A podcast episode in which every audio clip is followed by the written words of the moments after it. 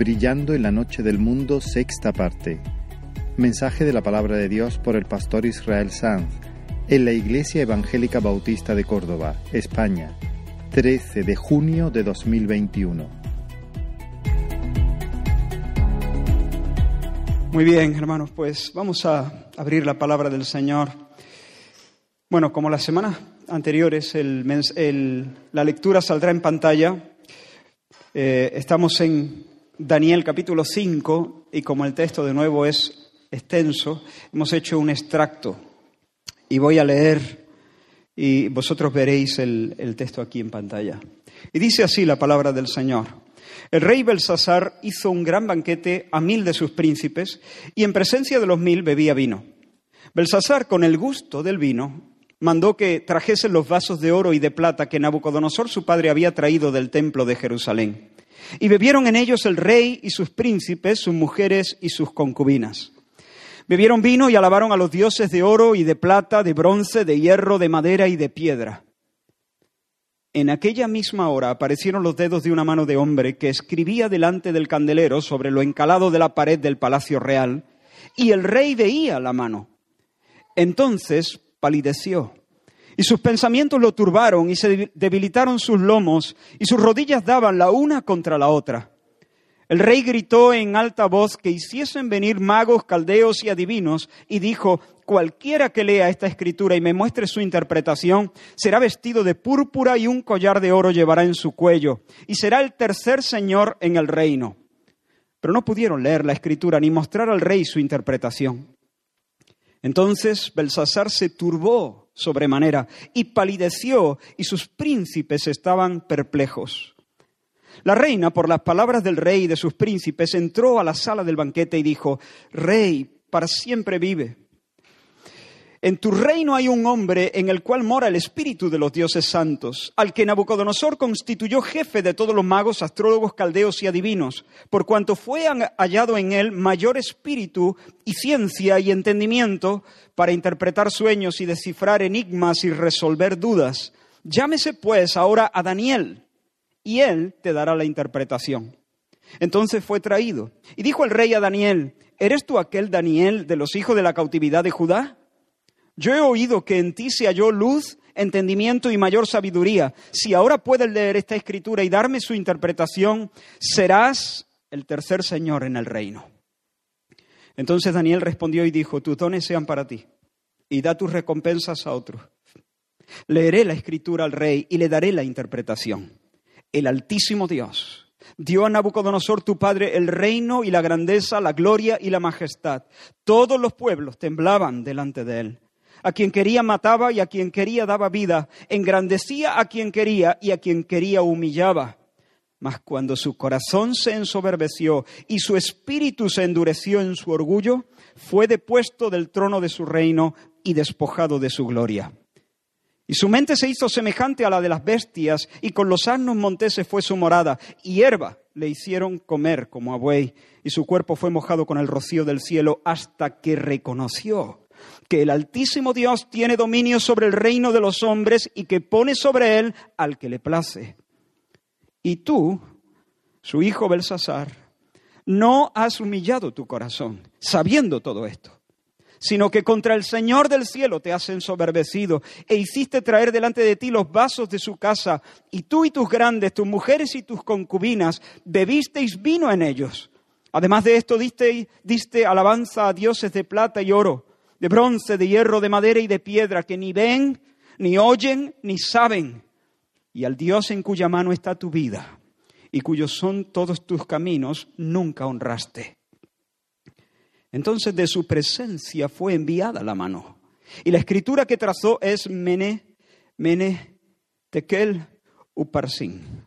Esta es la interpretación. Mene, contó Dios tu reino y le ha puesto fin. Tekel, pesado has sido en balanza y fuiste hallado falto.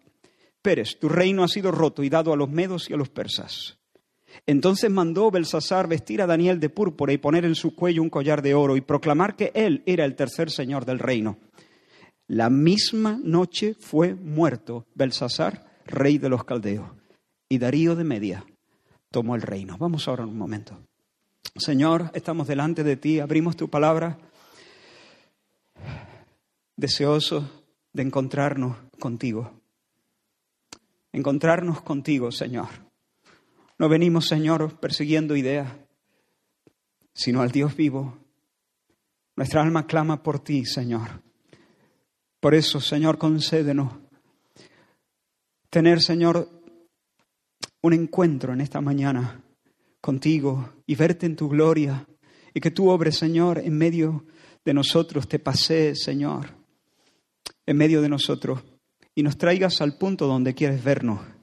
En el nombre de Jesús. Amén. La semana pasada, hermanos, asistimos a la humillación del soberbio Nabucodonosor. Primero su humillación, después su restauración. Cuando Nabucodonosor, ya viejo en su vejez, se bajó del pedestal y reconoció que el cielo manda, el cielo gobierna, entonces el Señor lo levantó y lo besó. Y poco después murió, en el año 562 antes de Cristo. Y según entiendo, no lo puedo asegurar, pero según entiendo, su alma entró a la presencia del Señor y ahora es parte de la iglesia triunfante en el cielo y podré conocerle algún día cuando camine en cuerpo y alma sobre la tierra renovada. Ahora, los hechos que se narran en este pasaje que acabamos de leer sucedieron como 23 años después de la muerte de Nabucodonosor. Tras Nabucodonosor reinó su hijo Abel Marduk, a quien el profeta Jeremías llama Evil Merodac, es el mismo. Después de este, Nergal Sarecer ocupó el trono durante cuatro años. El primero, Evil Merodac, dos años, ahora este cuatro años. Y este eh, entregó el cetro a su hijo Labasi Marduk. Pero Labasi duró poco, en realidad solo apenas seis meses, porque se levantó un grupo de conspiradores, perdón, entre los que estaba Nabónido, y él fue el que finalmente ocupó el trono. Nabónido reinó durante 17 años en Babilonia y fue, por cierto, el último rey de la dinastía. Ahora, este Nabónido hizo corregente a su hijo que se llamaba Belsasar. Es el Belsasar de nuestro pasaje. Nabónido se fue a Arabia, a un oasis, y se, y se alejó de Babilonia durante unos diez años. Y este Belsasar estuvo como virrey. Por eso, en realidad, cuando Belsasar le estaba ofreciendo el tercer lugar en el reino a Daniel, se lo estaba ofreciendo, estaba ofreciéndole el tercero porque Nabónido, su padre, era oficialmente el primero, él era técnicamente el segundo en el reino. Ahora, Belsasar era posiblemente hijo de, Nabucodonosor, nieto, perdón, nieto de Nabucodonosor. Nuestro pasaje dice hijo, pero en realidad esa palabra hijo debe entenderse como descendiente. Esa expresión era muy habitual, no había ninguna clase de confusión en ese sentido para los lectores originales. Y una cosa interesante es que en nuestro texto, por las palabras de Daniel, sabemos que Belsasar sabía lo que Dios había hecho con Nabucodonosor. Sabía.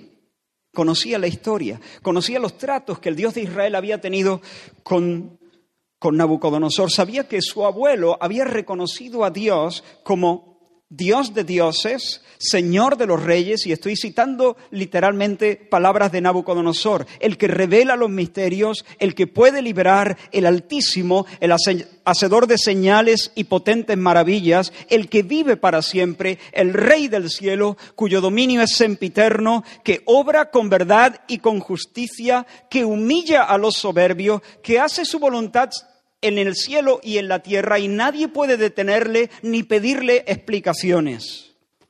Belsasar sabía que por decreto divino durante siete tiempos su abuelo había sido el gadareno de Babilonia, el loco, y que solamente cuando reconoció su dependencia del único Dios verdadero recuperó la cordura y recuperó la dignidad y el trono. Lo sabía. Belsasar lo sabía, pero decidió ignorarlo. De hecho, es significativo que a estas alturas no conoce a Daniel. La reina madre, aquí se dice la reina, pero todos están de acuerdo que era la, reina madre, tiene que entrar al, banquete, hablarle de Daniel, y cuando Daniel entra, Belsasar le pregunta, ¿eres tú Daniel? No, no, no lo conocía. Para ese entonces Daniel ya supera los 80, va camino de los 90 años. Y durante varias décadas ha sido uno de los hombres más importantes de Babilonia. Recordáis que Nabucodonosor lo nombra, lo nombró jefe de todos los magos, astrólogos, caldeos y adivinos. Y Daniel sigue ostentando una posición importante, pero Belsasar no parece contar con él. ¿Por qué?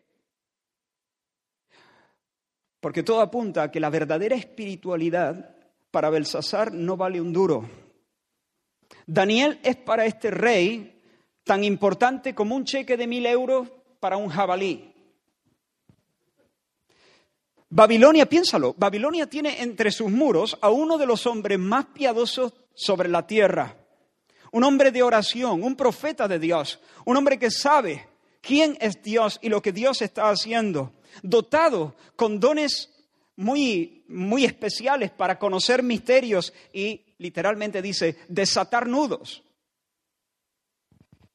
Belsasar tiene en su reino un hombre sobre quien la mano del Señor se manifiesta con poder y sin embargo ni siquiera repara en ello.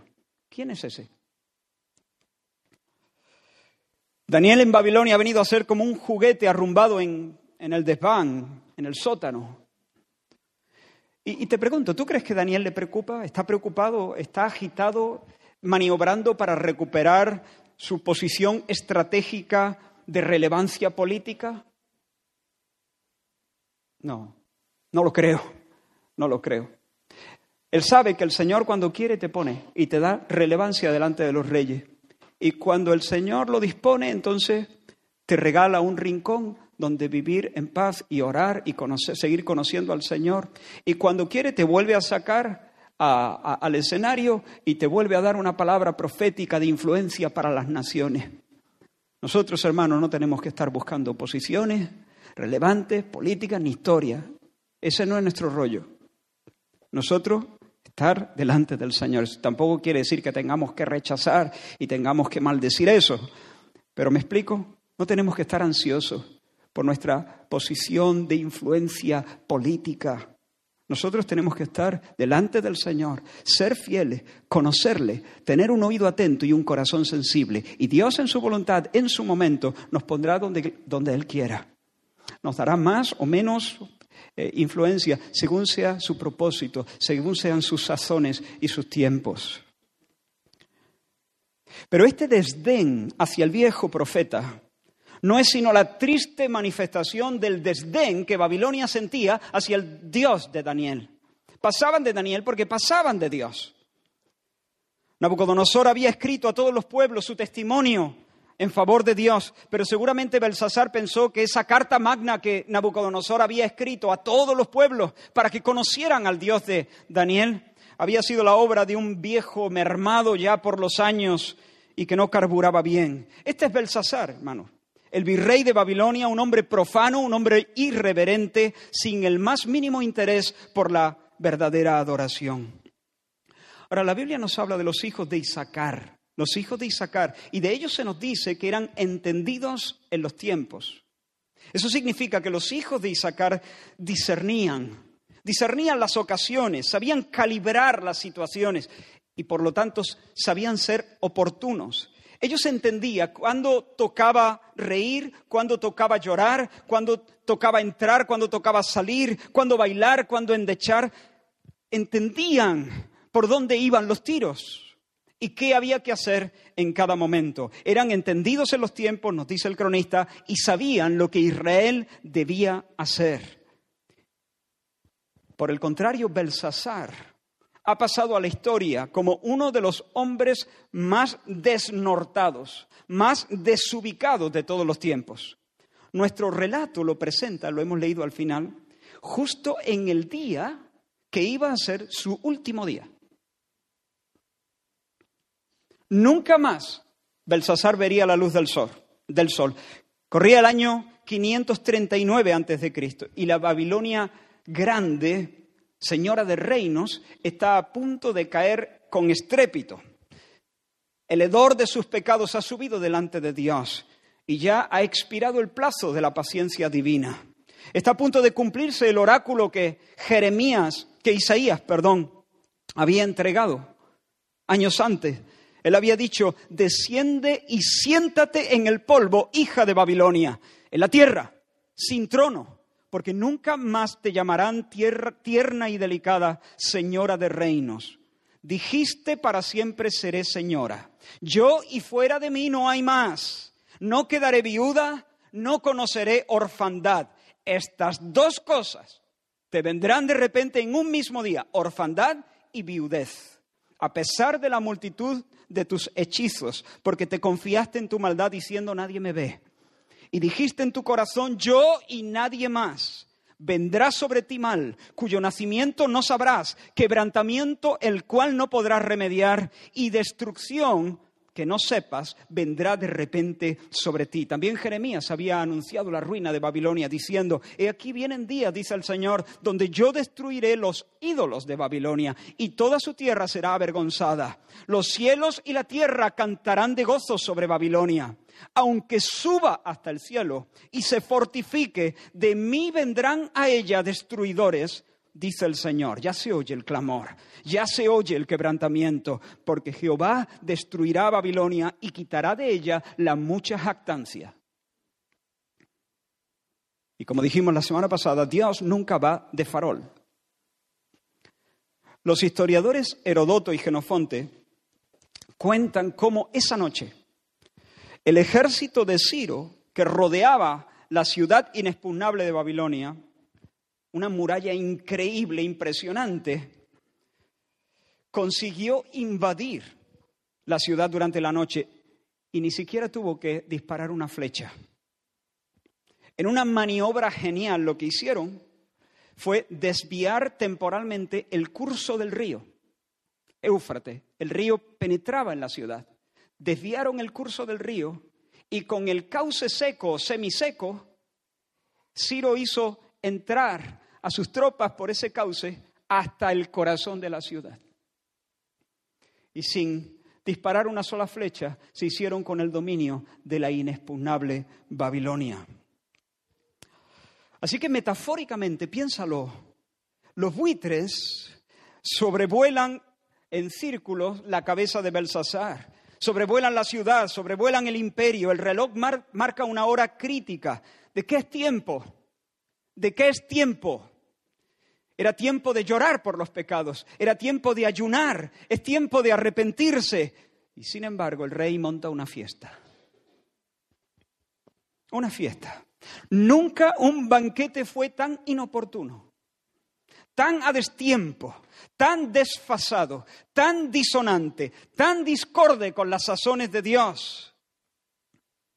Y Belsasar reunió a sus invitados a los invitados más distinguidos, engalanó el palacio, convocó a los músicos, a los mejores chefs, chef, a los sumillers, a los catadores de vino, se enfundó en sus ropas reales, ejerció de anfitrión en el banquete del siglo, sin saber que unas horas más tarde sería cadáver.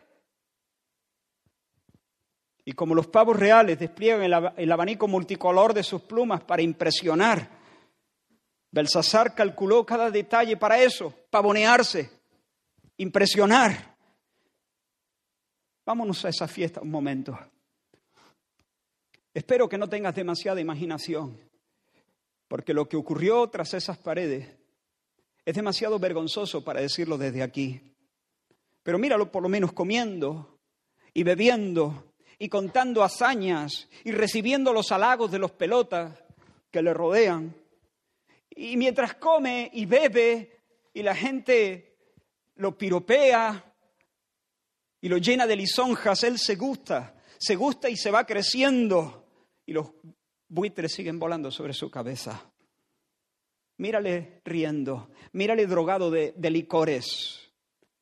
Belsasar está bailando sobre su tumba.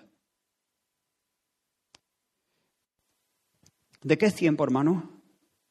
¿De qué es tiempo ahora, hoy, ahora mismo, en este minuto? ¿De qué es tiempo? Yo espero que nadie esté montando una juerga y bailando sobre su tumba. Y hermanos, poco a poco el vino y los piropos fueron haciendo su efecto y su corazón se quedó sin freno. Y entonces en un desborde de orgullo, Belsasar mostró la estúpida audacia de la carne. Uno de los rasgos más horribles del orgullo y del orgulloso es lo que la Biblia llama ojos despreciativos. La versión Reina Valera, en una de las ocasiones, dice ojos altivos, ojos despreciativos. El orgulloso mira a los demás por encima del hombro, los desprecia. Cuando los encara, alza la barbilla. El soberbio es, otra palabra que usa la Reina Valera del 60, es, el soberbio es escarnecedor. Dice Proverbios 21, 24, escarnecedor es el nombre del soberbio. En otras palabras, el soberbio es un burlón, se mofa de los otros, los trata como a seres ridículos, hace de los demás sus bufones. Eso es lo que hace el soberbio. La soberbia es la que lleva al matón de clase a humillar con motes y con collejas a un compañero más débil. La soberbia es la que empuja a alguien a cometer la crueldad de burlarse de los defectos físicos o de las torpezas del prójimo. En una ocasión los filisteos que habían vencido a Sansón y lo habían metido en la cárcel, hicieron una fiesta. Y dice la escritura que se juntaron para ofrecer sacrificio a Dagón, su dios, y para alegrarse. Y dijeron, nuestro Dios entregó a nuestras en nuestras manos a Sansón. Y mira, y mira lo que ocurrió.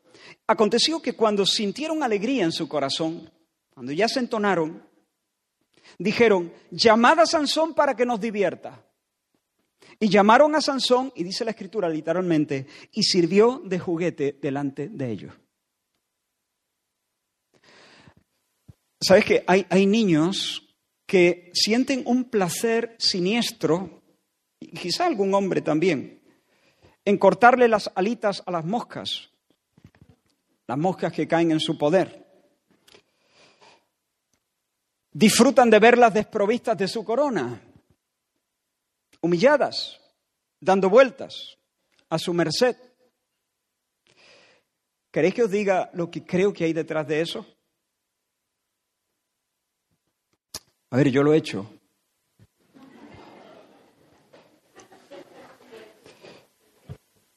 Pero honestamente creo que lo que hay detrás, ¿qué hay detrás de eso? Yo creo que hay un deseo pervertido de autoexaltación, de experimentar superioridad, de experimentar dominio. Yo creo que lo que hay detrás de eso es pura prepotencia, prepotencia. Te desafío a que me lo discuta. Eso es lo que había en los filisteos cuando trajeron al Sansón sin ala y cuando lo amarraron entre las dos columnas. Prepotencia soberbia. Lo trajeron para que fuese el bufón de los filisteos. Y el soberbio, a su escala, hace eso. Es un escarnecedor, es un burlón. Trata a los demás con ese desprecio.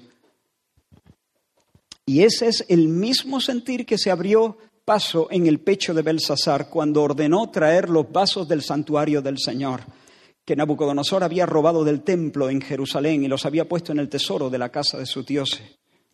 Esos vasos de, oro y de plata en sí mismos no eran sino vasos de oro y plata, recipientes metálicos. Sin embargo, habían sido consagrados al Señor. El Señor los había tomado para sí, habían sido diseñados y apartados para el uso exclusivo del culto del Señor. Por lo tanto, eran sacrosantos. Eran sacrosantos porque pertenecían al Señor. Y el vino avivó los delirios de grandeza de Belsasar. Y entonces cometió una locura suicida, quiso alardear de tener a Dios a su merced. Claro, él no podía traer a Dios a su fiesta, él no podía atarlo entre dos columnas como hicieron los filisteos con Sansón, él no podía mm, cortarle las alas pero sí podía traer sus objetos sagrados y profanarlos bebiendo en ellos y brindando con ellos a la salud de sus dioses. Y eso fue lo que hizo Belsasar. Belsasar quería que Dios pareciese una mosca sin alas, andando a trompicones delante de él. Esa noche Belsasar lo que quiso fue que Dios, el Dios verdadero, les sirviese de juguete. Quiso tener al Creador como bufón en su fiesta. Quiso hacer del Señor la percha de los insultos y de los chascarrillos. Y en ese acto consciente, porque Él lo sabía, Él sabía, Él sabía. En ese acto consciente de blasfemia, de sacrilegio, de profanación, Él quiso enaltecerse sobre el Dios altísimo y rebajar al altísimo. Y llenando de babas los vasos del Señor, quiso mostrarse como el macho alfa, humillar a Dios, cortarle la cabellera. Hermanos, Babilonia alabando al palo y a, la piedra y el hierro y bebiendo licores en los vasos del santuario del Señor, está escupiendo deliberadamente sobre los mandamientos del Señor. No tendrás dioses ajenos delante de mí. No tomarás el nombre del Señor tu Dios en vano, porque no dará por inocente el Señor al que tomare su nombre en vano. Y ese es el mundo, ese es el mundo. Cuando hablo del mundo no hablo de la tierra y sus habitantes, sino del sistema anticristo. Ese es el mundo. Nabucodonosor había dicho que el Dios de Israel era el Altísimo, el Rey del cielo, y había convocado a las naciones, como ya hemos dicho, a quitarse el sombrero delante de Dios, a lavarse la boca antes de pronunciar su nombre. Pero Belsasar está ciego de vino y de arrogancia. Y todos los presentes se suman a eso. Aplauden su blasfemia, aplauden su insolencia. Y suena la música y los vasos se entrechocan. Y el pudor hace tiempo ya que ha abandonado el banquete. Esa es la hora de los borrachos, esa es la hora de la risa tonta.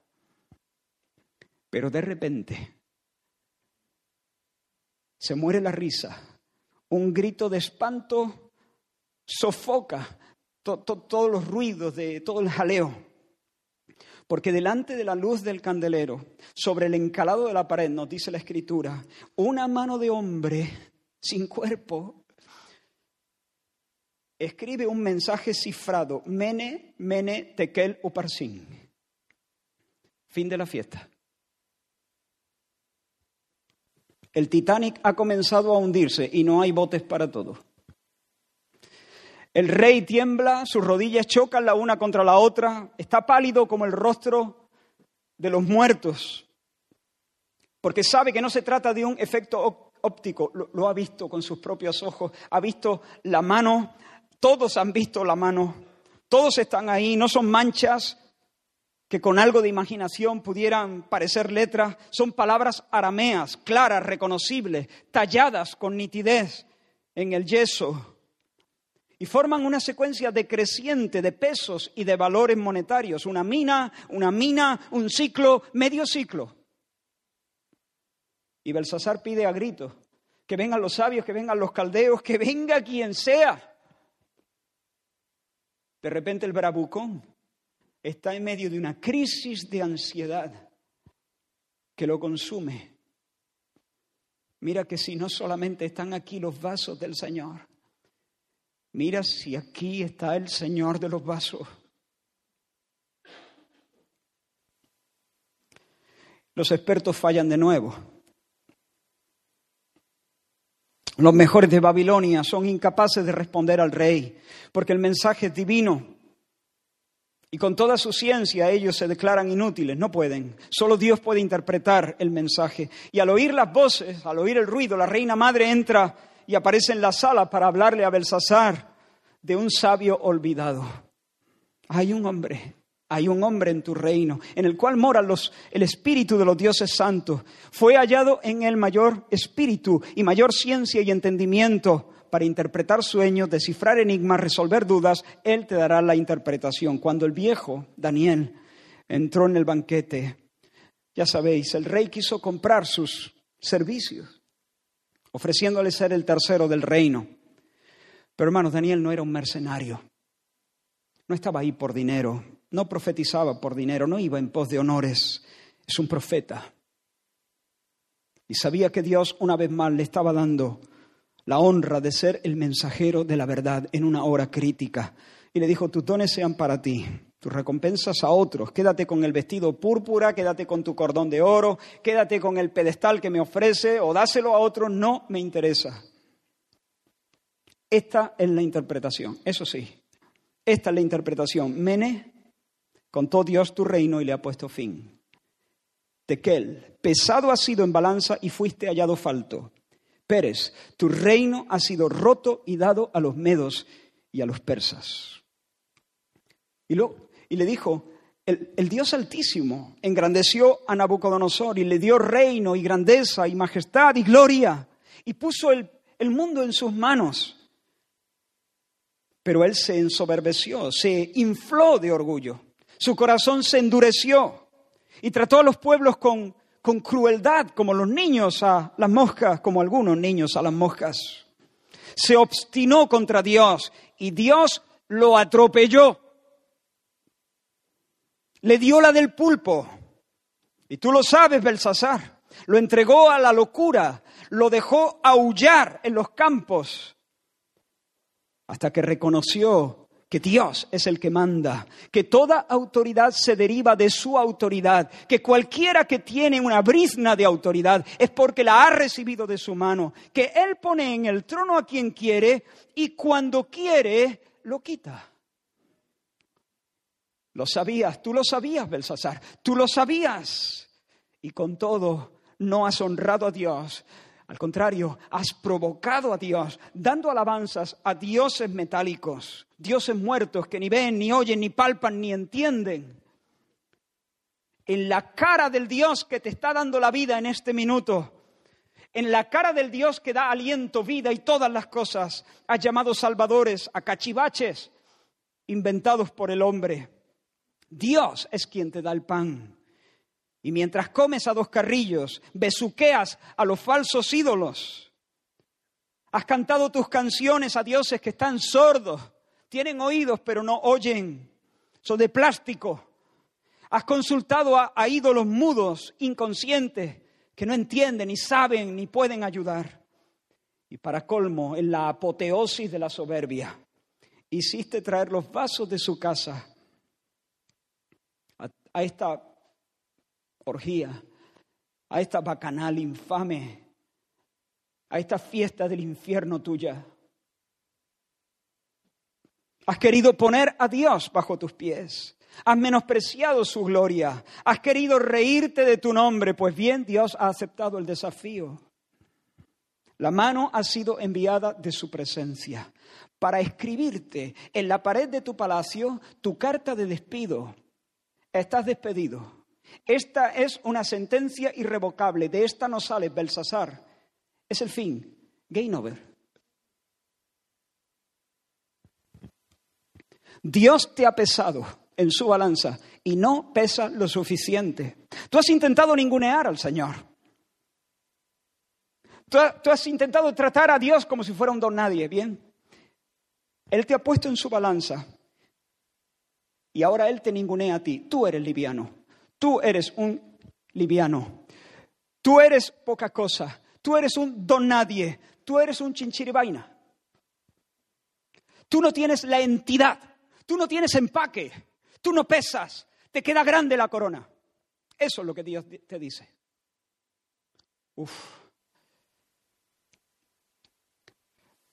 La Biblia dice, la maldición del Señor está en la casa del impío, pero bendecirá la morada de los justos. Ciertamente ciertamente Él, Dios, escarnecerá a los escarnecedores. Ciertamente, ciertamente Dios se burlará de los burlones.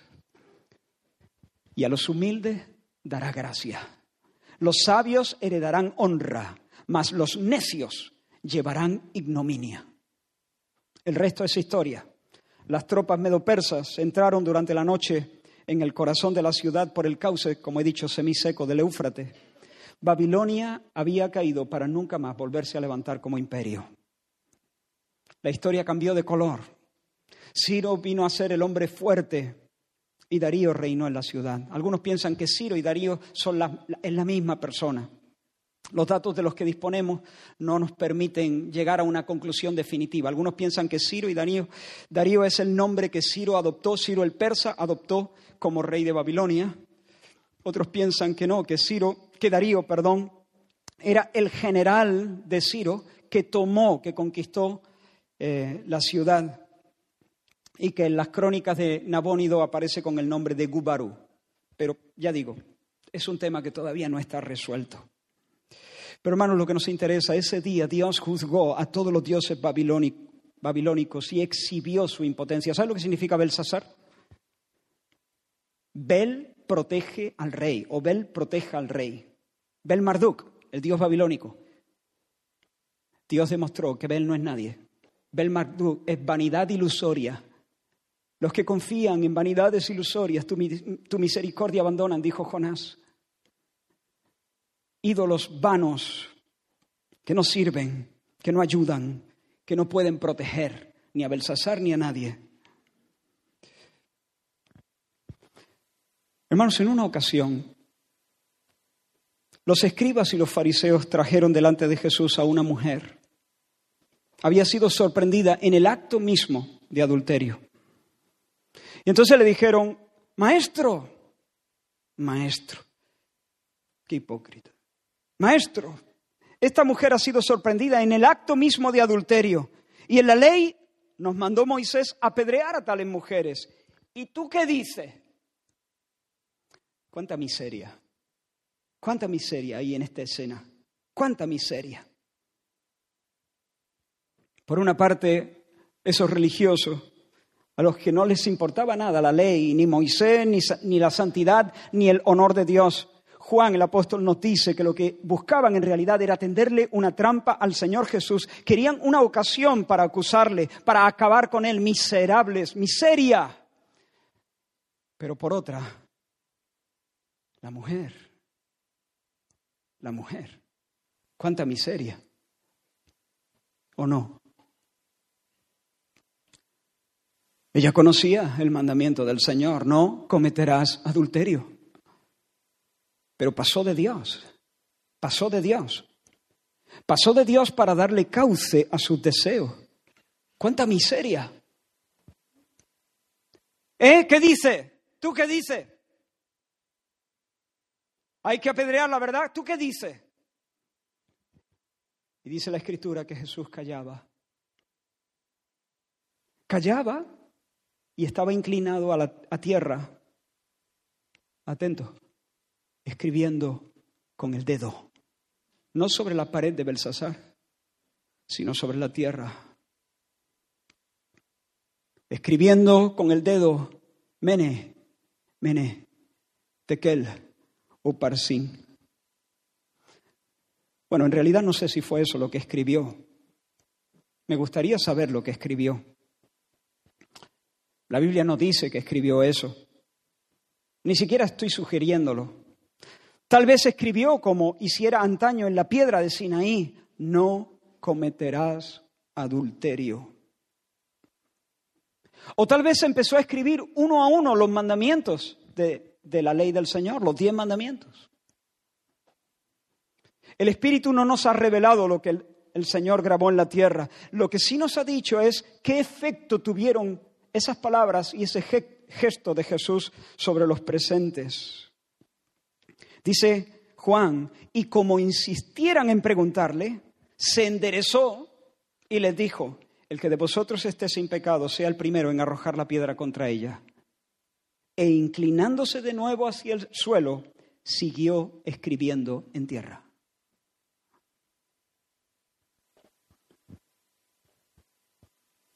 No sé, como digo, lo que escribió el Señor, pero tuvo que ser una especie de mene tekel uparsin. O por lo menos un tekel. Pesado y hallado falto. Pesado y hallado falto. Esos soberbios habían salido de cacería contra el Señor Jesús. Esos bravucones intentaban abatir al Dios hombre y enmudecieron como Belsasar al ver la escritura. Acusados por su conciencia, nos dice el Evangelio que fueron abandonando la escena, primero los más viejos, después los más jóvenes, hasta que la adúltera quedó a sola con el verdadero esposo agredido. Ahora, hermanos, la escritura en la pared y la escritura en la tierra no solamente sentencia a Belsasar y a los religiosos, sentencia a la mujer.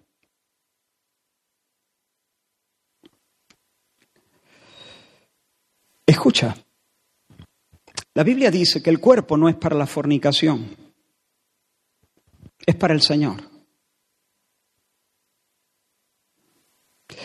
Él lo ha diseñado para su gloria. Él lo sostiene y Él lo reclama como suyo. Pero al igual que Belsasar usó los vasos del Señor para su fiesta, esta mujer está tomando su cuerpo, que no es suyo, sino del Señor, y usándolo de forma vil para la fiesta suya. ¿Se entiende? Tal vez la diferencia entre ella y Belsasar es que La soberbia que ella estaba cometiendo, la estaba cometiendo quizá por ignorancia. Tal vez su adulterio no fue una provocación consciente hacia Dios. El rey sí, el rey quiso burlarse de Dios. Ese era su plan deliberado, esa era la idea, con descaro, como hace Netflix. He leído que en el capítulo tercero de una serie de dibujos animados llamada Paradise, Presentan a un Cristo que se baja de la cruz para tener relaciones sexuales con dos mujeres y luego mata a tiros a sus perseguidores. Tal vez la mujer no quiso injuriar deliberadamente a Dios, pero lo injurió, lo injurió. Es verdad que el pecado por yerro o por ignorancia no tiene la misma gravedad que el pecado por rebelión. Son ambos pecados, pero no tiene la misma gravedad que el pecado por rebelión o el pecado de puño en alto o el pecado insolente, pero no deja de ser pecado. Y hermanos, esto nos coloca a todos, hermanos y amigos, nos coloca a todos bajo el tequel divino, bajo el tequel divino, pesados en balanza, hallados faltos, examinados por Dios. Ahí va la nota, insuficiente insuficiente. Suspenso. Por eso,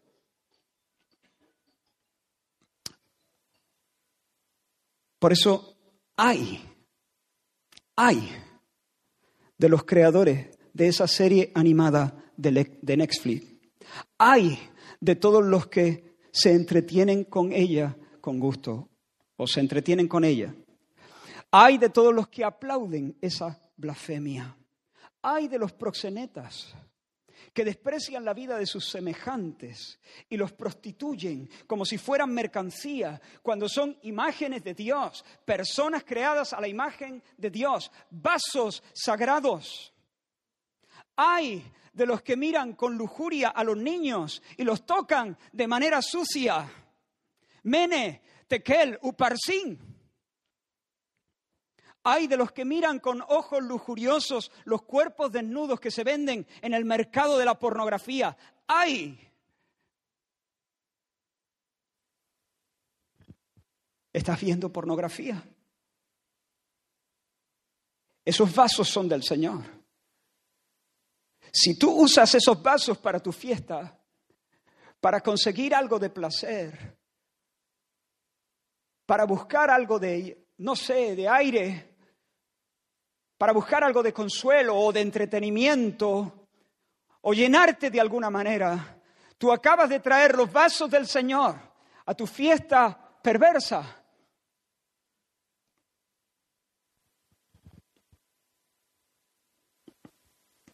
Hay de los que practican, promueven, justifican el aborto. Esos vasitos también tienen dueño. Y si no te arrepientes de practicar, aprobar, promover o justificar el aborto, el Dios Altísimo escribirá sobre tu pecho la sentencia, contado, pesado, dividido. Hay de los que maldicen a las personas y abusan de las personas de cualquier manera. Es cosa seria hacerlo, porque son creados a imagen de Dios y Dios los reclama como suyos.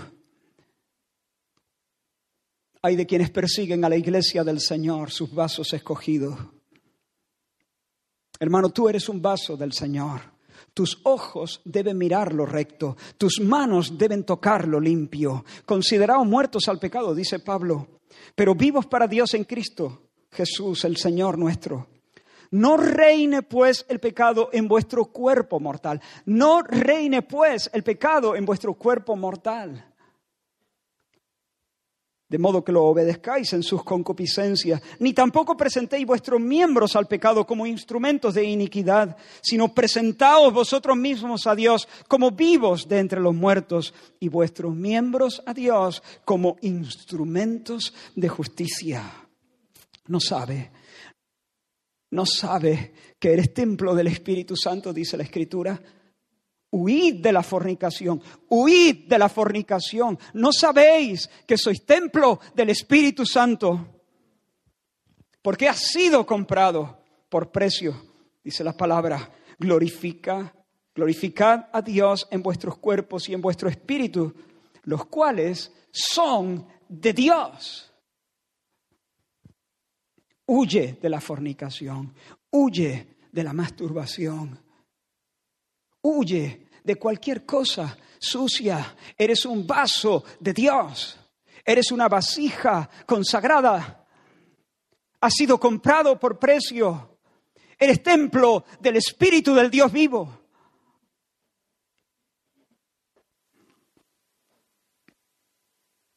No le cantes tus canciones a los dioses del éxito o del placer o de la fama o del dinero.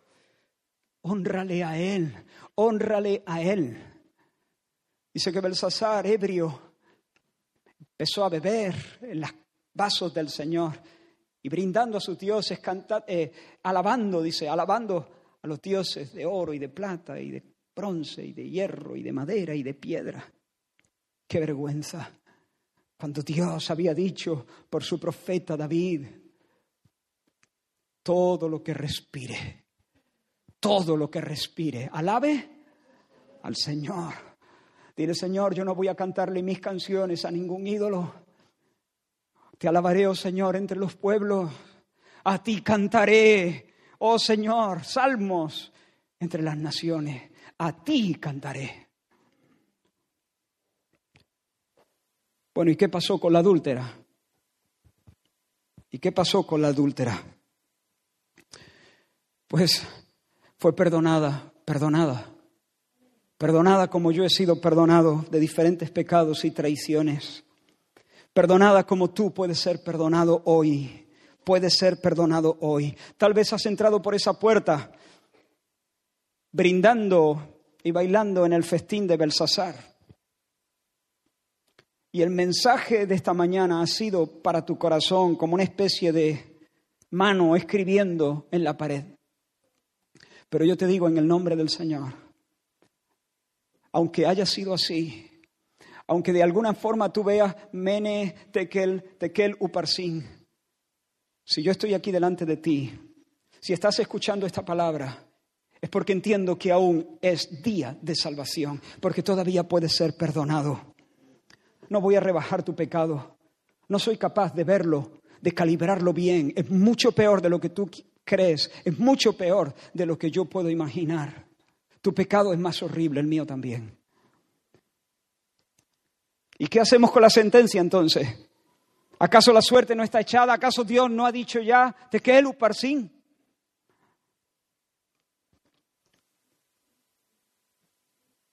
Sobre el Calvario, esa sentencia cayó sobre la cabeza del Cordero de Dios.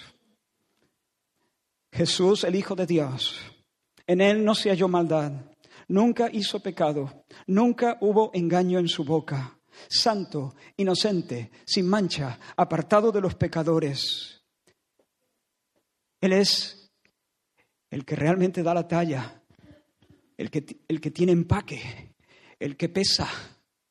Su peso es infinito, su gloria es infinita. Y sin embargo, sobre la cruz del Calvario fue tratado como alguien sobre el cual cayó ese Menetekel Uparsin. Sí, la ley de Moisés mandaba matar a los adúlteros porque eso es lo que merecen los adúlteros. No es crueldad, es sencilla justicia. Eso es lo que merecen los adúlteros. Nuestro problema a veces es que no terminamos de captarlo. Nuestro problema es que, es que a veces no terminamos de captarlo. La muerte, y no solo la muerte física, la muerte eterna, una condenación eterna, eso es lo que merecen los adúlteros. Y los mentirosos, y los cobardes, y los desobedientes, y los ingratos. La ley de Moisés ordenaba matar a los adúlteros, y por eso murió Jesús. Por eso. Vivió una vida de perfecta castidad Nunca miró de manera fea a ninguna mujer, ni a ningún hombre, pero asumió sobre sí el infierno para regalarnos el cielo. Bendito sea el nombre del Señor. Ahora ya lo sabe. ¿Y qué vas a hacer sabiendo esto? ¿Qué vas a hacer? ¿Seguirás brindando distraído en tu fiesta? Honra al Señor, honrale, honrale. Pon tu fe en Cristo en esta mañana. Conságrate por entero a Él. Ahora, déjame que, ya para ir terminando, me imagine a Daniel volviendo a su casa esa tarde o esa noche. ¿Tú crees que Daniel, ya sabe, él se, él rehusó los honores, pero eh, Belsasar se empeñó en coronarle como el tercero del reino? Ahora, ¿Crees que él se fue comido de angustia a su casa diciendo, vaya tela la que me ha caído, este me ha puesto los galones, Babilonia va a caer y yo soy el tercero, pero Nabónido no está. Eh, bueno, Nabónido ya había caído por fuera, eh, bajo, bajo el, el, ejército de Ciro, pero aquí queda Belsasar y luego van a por mí. Es posible que este Ciro tenga misericordia y perdone a la población, pero los jefazos nos va a quitar de en medio. ¿Tú crees que se fue preocupado a su casa diciendo, ¿y qué va a pasar? ¿Y qué va a pasar? ¿Te lo imaginas devorado por la angustia? No, honestamente yo no me imagino a nuestro hermano Daniel así. ¿Por qué? Porque si ya cuando era joven sabía que Dios presidía la historia, ahora, habiendo acumulado experiencia, esta última también, Él sabe que no hay ni un solo átomo en el universo independiente de Dios. Las circunstancias externas, claro, pueden cambiar. La vida puede dar un vuelco inesperado, insospechado, en un instante. Hoy mismo, tu vida puede cambiar completamente. Completamente. Pero lo que nunca cambia, lo que es permanente, estable, es Dios en su trono con voz de mando, llevando siempre adelante su buen plan. Por lo tanto, yo me imagino a David diciendo, en paz me acostaré y así mismo dormiré, porque solo tú, Señor, me haces vivir quieto, confiado. Y no solamente puedo dormir en paz, puedo morir en paz. Podemos morir en paz cristianismo nos da la gracia, nos enseña a morir en paz. ¿Por qué? Porque Jesús en la mañana de la resurrección se levantó y, por seguir usando esto, y de alguna manera escribió Mene, Mene, Tekel, Uparsin sobre la cabeza de la muerte. Y cuando Él regrese, cuando el último rey invada la ciudad, no Ciro, sino cuando el Rey Jesús regrese y entre no por el cauce seco o semiseco de un río, sino sobre la alfombra roja de los eternos propósitos de Dios. Cuando Él regrese e invada, conquistando la ciudad de los hombres, ese día se inaugurará el verdadero gran banquete. Todos los demás son migajas. Nos vamos a reír de todos los grandiosos banquetes. El gran banquete, donde el vino no atonta, donde el vino no enloquece, donde no hay bufones, donde Dios y su pueblo disfrutarán una íntima cena para dos. He dicho Dios y su pueblo, no Dios y tú. Dios y su pueblo, tú también, si eres parte de su pueblo. Y allí el Señor escribirá. Ese día también escribirá el Señor. El Señor se ve que le gusta escribir. Escribirá sobre nosotros tres cosas.